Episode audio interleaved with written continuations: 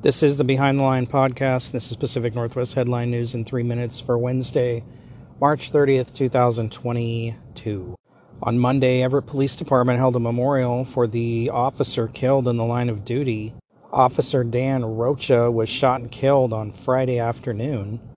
50 year old Richard James Rotter from Eastern Washington was approached by the officer when he saw him moving guns from one vehicle to another. They got into a wrestling match where Roder Rotter pulled a gun and fired twice into Rocha's head and then ran over him with his vehicle.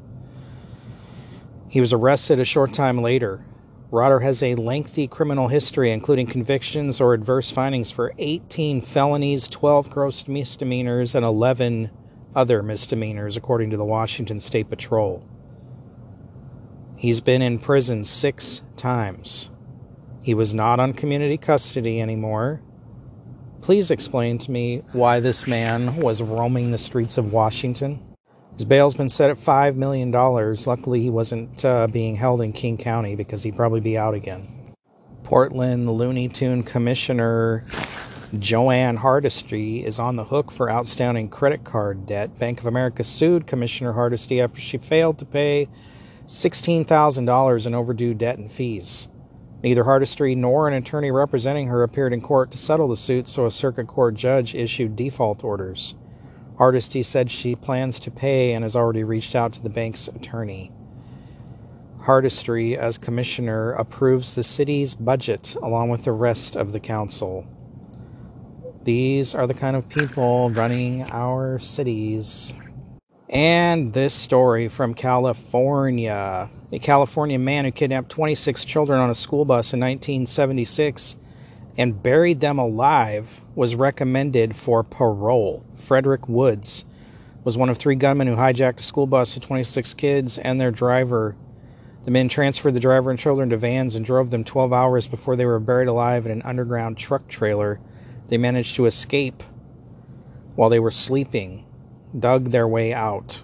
Woods' attempted parole 17 times was granted a recommendation by a panel of two commissioners during his 18th attempt this year. The full parole board, the board's legal division, and Governor Newsom still need to approve the recommendation. Are you kidding me? This guy should never get out. He read an apology for the mass kidnappings Friday. I've had empathy for the victim, victims, which I didn't ha- uh, didn't have then. He said, "I've had a character change since then. There are just some things you should never ever get out of jail for, and this is one of them."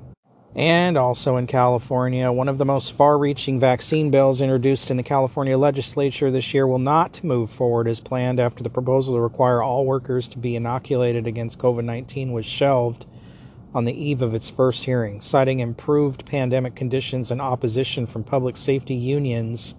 Assemblymember Buffy Wicks, Democrat Oakland, said she would hold Assembly Bill 1993, which have, would have required employees and independent contractors in both the public and private sectors to be vaccinated as a condition of employment, unless they have an exemption based on a medical condition, disability, or religious beliefs. Well, there's a little bit of common sense there.